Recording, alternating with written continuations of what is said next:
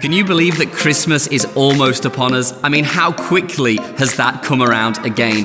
I don't know about you, but I am so excited and really full of faith. I'm expectant that this is going to be our best Christmas ever. And we're going to be pulling out all of the stops this Christmas right here at Liverpool One Church. Because not only are we going to create two fantastic services for you to attend on Christmas weekend at both the 11 a.m. and the 6 p.m. on Sunday, the 23rd of December, but seriously, you want to make sure you plan to be with us on Friday, the 21st of December, for a really special night of Christmas. We want to bring together both the 11 a.m. and the 6 p.m.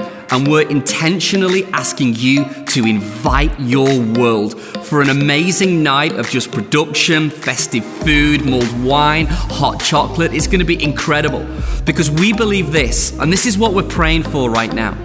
We think that most of your friends and family are going to be most likely to be open to receive an invitation to come with you to church around the Christmas season. So plan to be with us, you and your friends and your family, on Friday, the 21st of December, for an incredible night of Christmas. And hey, I've even heard that there might just be snow. It's going to be brilliant.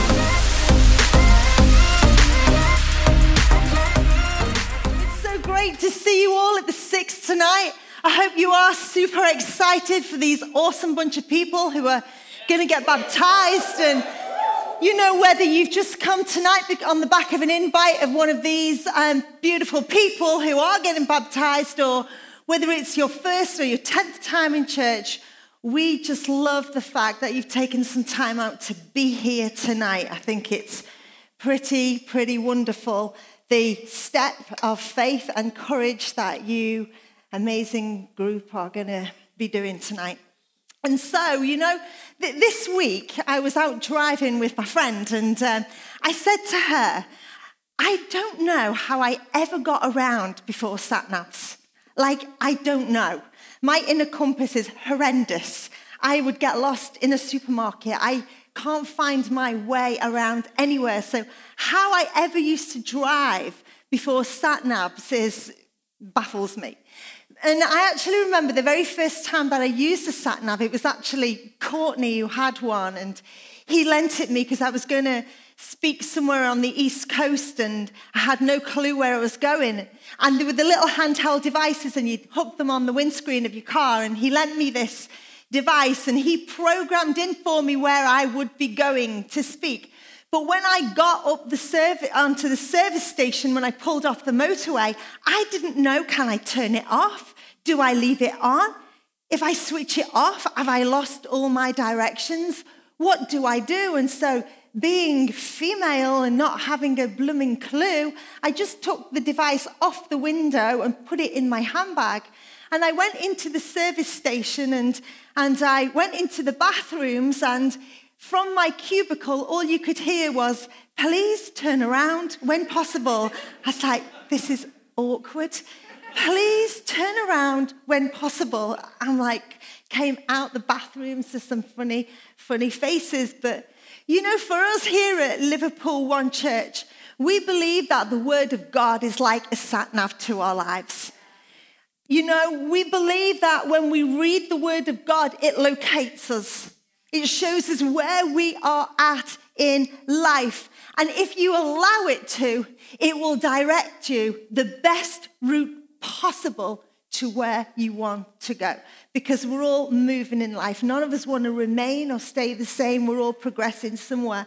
And so, as I speak to you for the next 20 minutes or so, my prayer has been and my request is that we all would turn on our inner sat nav, our inner GPS, so to speak, uh, uh, and that simply means that we wouldn't switch off, but rather we will just lean in for a few moments and listen because whether you are a Christian in here tonight or not, God has located you.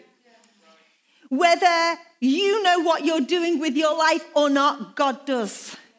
He knows who you are, He knows whose you are, and He knows where you are at in life. And who knows, just maybe through this message tonight, you will find some form of direction to help you get to where you want to be. And so before we get to this pool, I want to take you to a story in the Bible about another pool. This pool is called the Pool of Bethesda. And the story is found in John 5, and it simply reads like this Now, there was in Jerusalem, near the sheep gate, a pool, which in Aramaic is called Bethesda, and which is surrounded by five covered colonnades. There was pillars around the pool, and each pillar was covered over to create five porches. And here, a number, a great number of disabled people used to lie the blind and the lame and the paralyzed. If you're looking for a title for this message today, it is more of a, um, a quote than a title, and it's simply this How much do you want to see the change you say you want to see? Everyone got that? How much do you want to see the change that you say you want to see? Because I believe that if we were to ask and answer that question to ourselves, there are things within all of our lives that we desire to see change. I'm not talking about changing the car or changing the cat. I'm talking about things within your life that you want to see change. For some of you, it might be a financial change that you need to see in your world. Maybe for some of you, it's a relational change. Something has got to change in that relationship. Maybe for some of you, it's a change in, in, in, your health. Maybe for some, it's a change in your attitude and the way that you think and perceive things. Maybe it is just a change in some of the stuff that you do that you don't want to be doing, or maybe it's what you're not doing that you want to be doing. But either way, I think, I truly believe that all of us want to see some form of change in our life. So, this pool of Bethesda was situated just outside the city of Jerusalem. And um, in ancient days, it was used to provide water for the temple, where it was also positioned near the temple. It had five covered porches, and the name Bethesda in Aramaic means house of mercy. And many disabled or inflicted people would come and gather and literally camp out and live on the porches of the pool of Bethesda hoping to find mercy from God because legend had it that once a year an angel would visit the water and stir the waters. And when the waters were stirred, the first person into the pool after the angel had stirred the water would be made well. So the pool of Bethesda, it, it, it, it attracted all of those with infirmities the blind and the lame, the deaf, the crippled, You'd find them all on these porches, but each porch had its own category of people. So all the lame people would gather on one porch, and all the blind people would gather on another porch. And there would be the deaf here and the, the paraplegic over here, and each one gathered on its own porch. Diseased and desperate, they came, each with a different illness, but everyone physically maimed in some way or another. What's important for us to understand is the time in history that this was happening, because there was no such thing as hospitals or medical centers like we know today. Doctors and surgeons, they didn't exist. Things like um, scans and x ray machines and medicines, it, it wasn't available like we know it today. So these people came to the pool of Bethesda, and these porches acted like a holding bay for people with disabilities or bodily dysfunction in some way, shape, or another. These people, when I read this story, I see that they're stuck in this place of in between. They're not really free to live life, but they're not ready to die either. They're just sort of existing in between. You know that saying, you're living life, but you're not really alive? You see, it says that the pool was situated by the sheep gate, and the sheep gate was the entrance to the marketplace. And it, and it was called the sheep gate because it's where they take the cattle in and out to trade and barter and buy. But in the marketplace, it was a thriving place of productivity and activity, but these people, they weren't well enough to be in the hustle and the bustle of the marketplace, but neither were they ready to be in the cemetery. So they just existed somewhere in between, coping with the way life was. Their situation wasn't great, but when they gathered together, when they grouped together, the thing that was abnormal became their normal.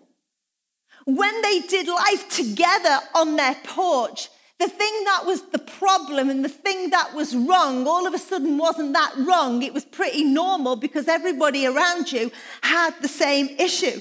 You know, any time a group of people gather together, there will be a common denominator that they talk about. The common denominator being the thing that's brought them together. So anytime you find a group of young mums together, the common denominator is the baby. And their conversation will be one of bottles and nappies and potty training. Every time we gather together as the church, the common denominator is the kingdom of God. So everything that happens from this platform, be it in song, in speak, in prayer, will all be pointing towards the kingdom of God because that's the common reason we've all gathered here today. People gather together under the common denominator of sports or hobbies. They gather together. If you were to go into a hospital ward where there'd be six or eight beds, the common conversation would be their illness and their operation. It would all be about what they've been through. They would be there comparing notes. So you can only imagine the level of conversation that took place on each of these porches.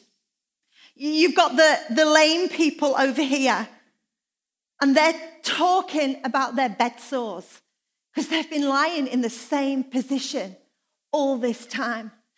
And then you've got the blind people over here who are not just blind by the way they've got broken broken arms and shattered kneecaps because they've fallen over or walked into something again and again and again, losing their footing. And so they're there having this conversation, each comparing their problem, each talking about their situation. But the problem you have when you only have conversation with those who are in the same position as you, struggling in life with the same thing that you are, people who've got the same negative outlook that you have, people who have the same hang up as you have, when your conversation is totally with that grouping of people, it doesn't inspire you to change, it just holds you where you are. When all you do is talk to people who are in the same boat as, with, as you, your conversation becomes about coping with the problem rather than desiring to see your life change. And it's no different in our society today. You know, in our society, every day we gather on our porches. You can't see them, they might not be visible to the human eye, but they are there. And our porches facilitate the dysfunction within us. Our porches facilitate the weakness in us. I will be on my porch and I will talk about how bad my divorce was compared to how bad your divorce was. And on this porch over here, people will be comparing the issues they've got with their children and how they can't control their children. And this person will tell the stories about what their children have been up to. And on another porch over here, we'll be talking finances. And I'll tell you how broke I am and how hard up we are right now. And you'll tell me that you know, you've got it way worse because you want to hear what's going on in your life. And all we do on our porches is we compare our problems. You see, on your porch, you will find other people who are like you. You will find people who will su- support your frustration. You will find people who will agree with your situation. And on your porch, there will be plenty of conversation, but not a lot will change. Because what you will find is that after you've conversed and after you've voiced your opinion, everything remains the same. Because if the only voices that are speaking into your situation are people on the same level as you, in the same place of life as you, then who is going to inspire you to change? Who's going to help you move on? If you only do life on the porch with the blind people, who is ever going to help you to be able to see? In other words, you are who you hang around. You are who you hang around. You cannot run with gossiping women and expect to be respected. It will never happen. You cannot run with low work ethic, passive men and expect to be victorious and be an overcomer in your life. It will never happen because you are who you hang around. If you hang out with a liar, then lying will become your way of life. If you hang around bad language for long enough, then that will become your way of speak. You know, it's behavior. It breeds behavior. If you run with arrogant people, eventually you will be known as an arrogant person. Behavior breeds behavior. And the people you most associate with are on your porch. And I said to the 11 o'clock this morning, I say the same to you. If you don't know what porch you're on in life, then go and check your phone. See what your conversation's been like recently. See who you've been talking to recently. It's a great indicator as to what porch you're on in life. And so the blind got together on one porch because they understood each other, and the lame got together on another porch because they empathized with each other, each to their own porch, learning to cope in their situation. And you know, in our present day life, on our porch, we do exactly the same. We just learn to cope with the way things are. We just learn to cope with the problems that we can't cure or we can't make go away. We build porches and we sit on them and we learn to cope in a bad marriage rather than pursue a life that will make it better. We learn to cope with wayward children rather than finding out a way to make it work better. We learn to cope with our situation the way it is. We learn to cope in debt.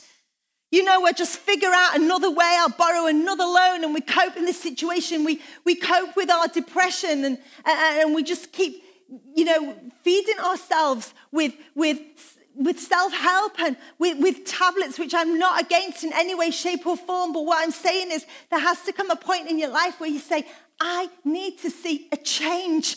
I don't want to cope in this situation for the rest of my life. And so in our story, Jesus comes walking down by the pool of Bethesda and he sees this group of people who are just coping in life. They're just existing on the porch and they're just coping. And one man in particular captures his attention in verse 5.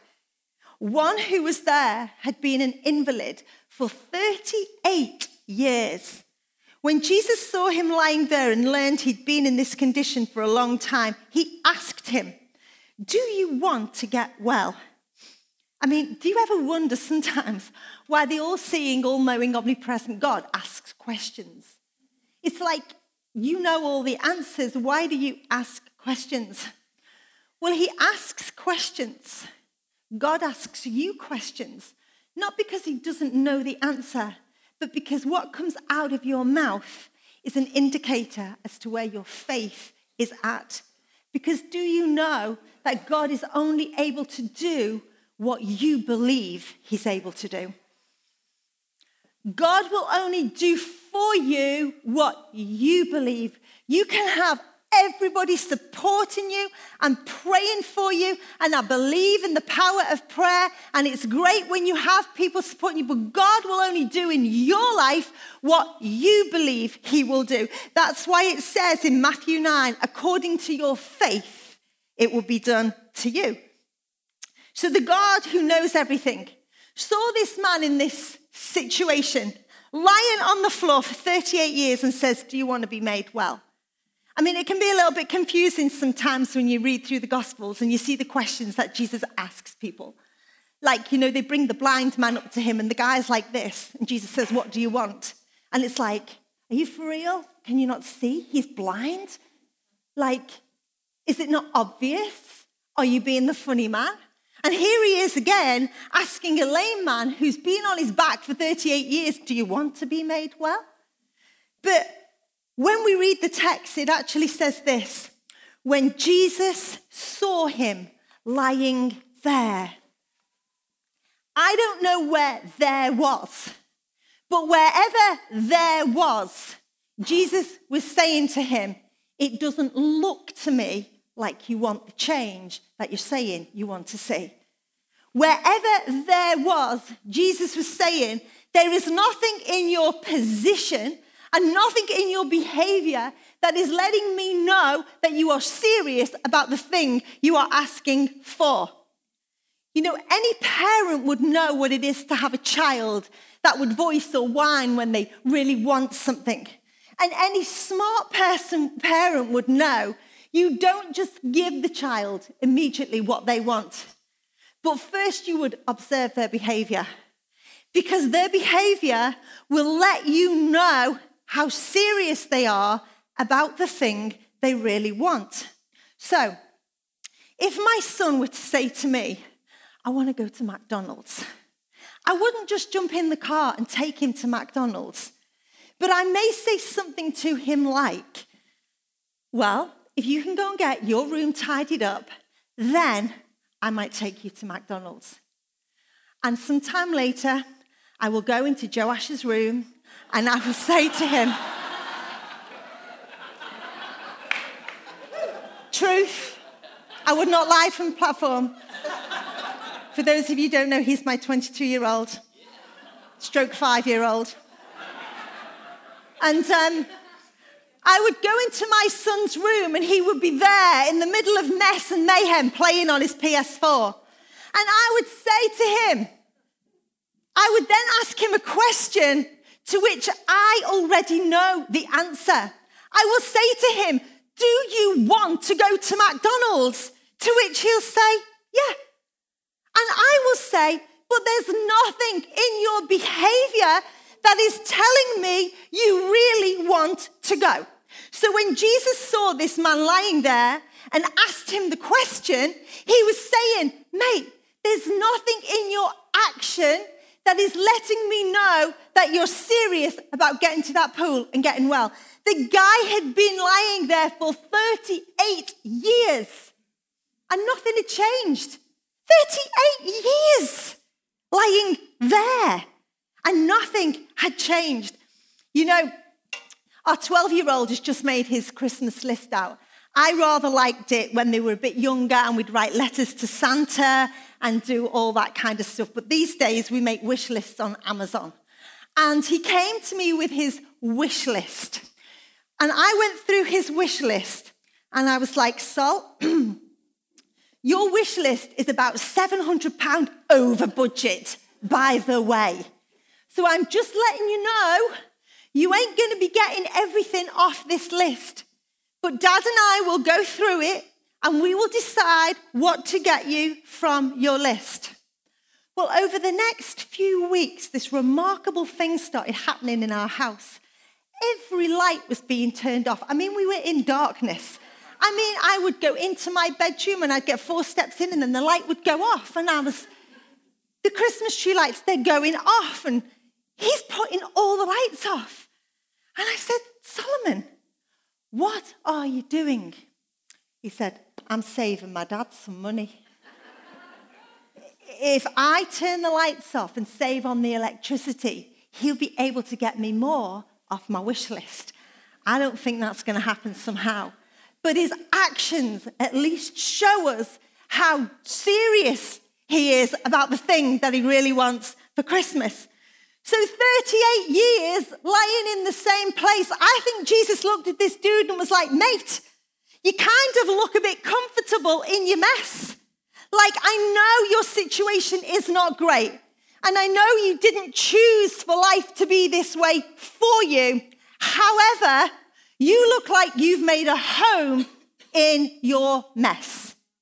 You look like you have established yourself and just come to terms with the way things are So even though you're saying you want it to be different, your behavior is not showing me that you want it to be different. I mean, this dude was lying on his mat. He probably had a table, a bit of food stashed there, maybe had his TV set up. I don't know. He would have been a voice on that porch. He would have been an influence. He would have been a person people would have lit. He'd have bossed that porch because he'd been there 38 years. Your behavior looks like you're comfortable in your mess and you don't look desperate for the change that you say you want to see. You have laid in that spot for all of this time and not made any effort to get to the pool to get yourself well. You know, we all have porches and we're guilty of being on them. Every single one of us. We are guilty of becoming comfortable in the porch where we have settled. And we say things like, it's just the way it is. It's just the way life is for me. I didn't ask for it to be like this. I didn't want it to be like this. But now I'm here on this porch of, of, of, divorce or desperation or debt or relationship struggles or whatever it is. Now I'm here. I just might as well make myself comfortable. You know, on here we lie. We've got so used to the way things are that we fear change, even if that change is for the better. So we choose to stay in bondage to our dysfunction rather than push into uh, and pursue the life that we really want.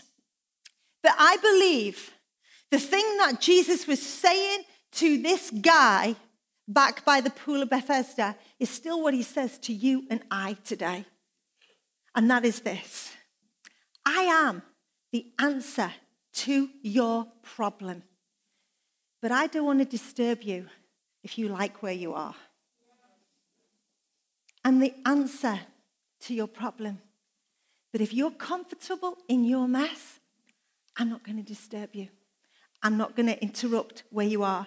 Sometimes we're praying prayers that we really don't even want answering. We're praying them because we know it's the right thing to do. We're praying because our life has hit a place, a, a situation, a circumstance, and we're praying for that to change. But actually, when God answers our prayer, we begin to sabotage it because we're that our normal our abnormal has become our normal, and that is the way we're used to life. So we may pray for things like, I just want to be loved and I just want to be accepted, but then you run a million miles from anyone who tries to show you any affection. You pray for a turnaround in your situation and you just want some good to come out of your life. And the minute things start going good, you freak out and find something bad to focus on because you're not used to that. Uh, you've been praying for friends to come around you because you've never had that solid, great set of friends. But then, anytime somebody offers you a hand of friendship, you slap it down because they must have an agenda, because no one's ever just been friendly to me. Jesus asked the man, Do you want to be made well? He was saying, I can do something about your situation, but you and I, we have to first be in agreement. We have to first be in agreement. Do you know how the crippled man first responded to Jesus? He responded to him with two excuses. In verse 7, he replied, I have no one to help me into the pool when the water is stirred. While I'm trying to get in, someone always gets ahead of me. And I began to read this and think to myself, my oh my, not a lot has changed. Down through the years, mankind is still the way it is. We have this blame culture.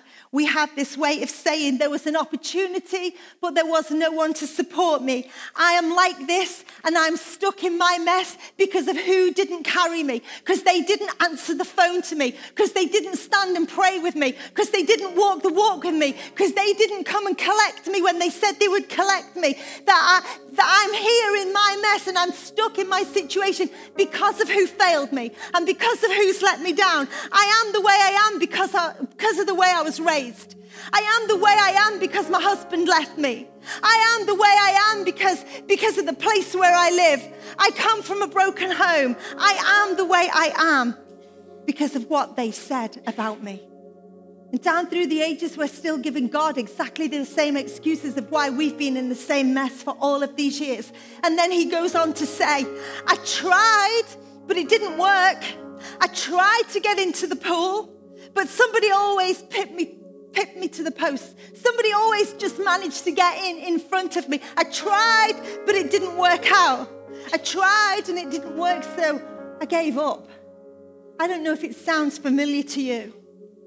I tried to be a friend, but she still ignores me. I tried to say sorry to him, but he still hates me. I tried to forgive, but it doesn't work. I tried, and it didn't work out. So I'm back on my porch. And here I stay because I'm comfortable here, because I know this life. But the question still remains how much do you want to see the change you say you want to see? You see, if legend would have it that this um, angel stirred the waters once a year, and you missed it on day one, that means you had 364 days in which to get yourself positioned by the pool. And I know the guy was lame. And I know we can empathize with his story because I know there must have been more able bodied people who were able to get to the pool before him. But he still had 364 days to do something about it. And I don't know about you, but I think after years one and two, I'd have been right. That is enough if there's no one here to carry me, if there's no one here to support me, if there's no one here to walk this walk with me, I will do whatever I can do to get myself to the water's edge. I am going to sleep on the side of that pool and plop myself right in when that angel next appears. I can't walk, I can't run, but watch me roll. And I would have just started rolling and rolling and rolling. And I don't know about you, but I can imagine if this guy was rolling, you'd occur some injuries along the way. You know, you're going to graze your knees and you're going to bash your head. And, and, and I think some of you have felt that on your journey. And guess what else? You're going to roll into a few people and you're going to knock a few people down and they're going to get grumpy with you. They're going to get annoyed with you. But hey, I'm so sorry that I offended you. I'm so sorry that I upset your life. But I'm just on the way to get myself to the water's edge because I am after my miracle. And I'm going to position myself to do so God can do all that He's going to do within me. And I don't know what a roll looks like for you tonight. What does that look like? It's uncomfortable rolling, I think. It's uncomfortable. But some of you have just got to do it. You've got to say, look, I'm not relying on other people anymore. I'm going to do everything that I can do. Some of you need to change the set of friends that you've been hanging out with because they're all on your porch and it's dysfunctional and God's got a better, way better life for you. Some of you, you just need to walk the route of honesty.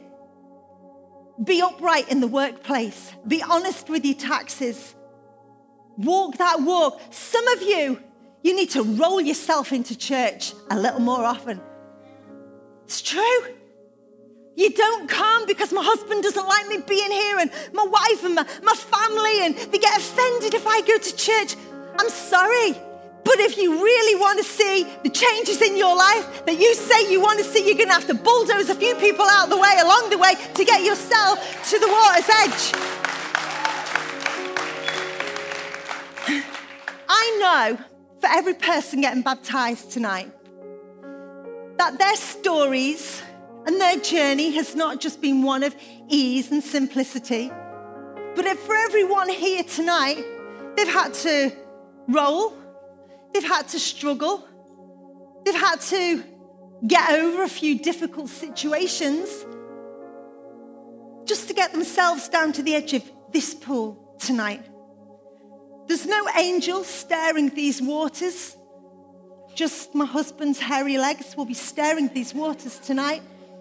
However, a miracle is about to take place because these people have got off their porch got off their porch of complacency, got off their porch of insecurity, got off the porch of embarrassment because you know it's not easy standing up here in front of people and doing this publicly. I've had conversations with a few of them. I'm scared of water. I'm scared of standing up in front of a few people. I'm like, don't worry, I'll just push you in. You'll be fine. Be over before you know it. A joke.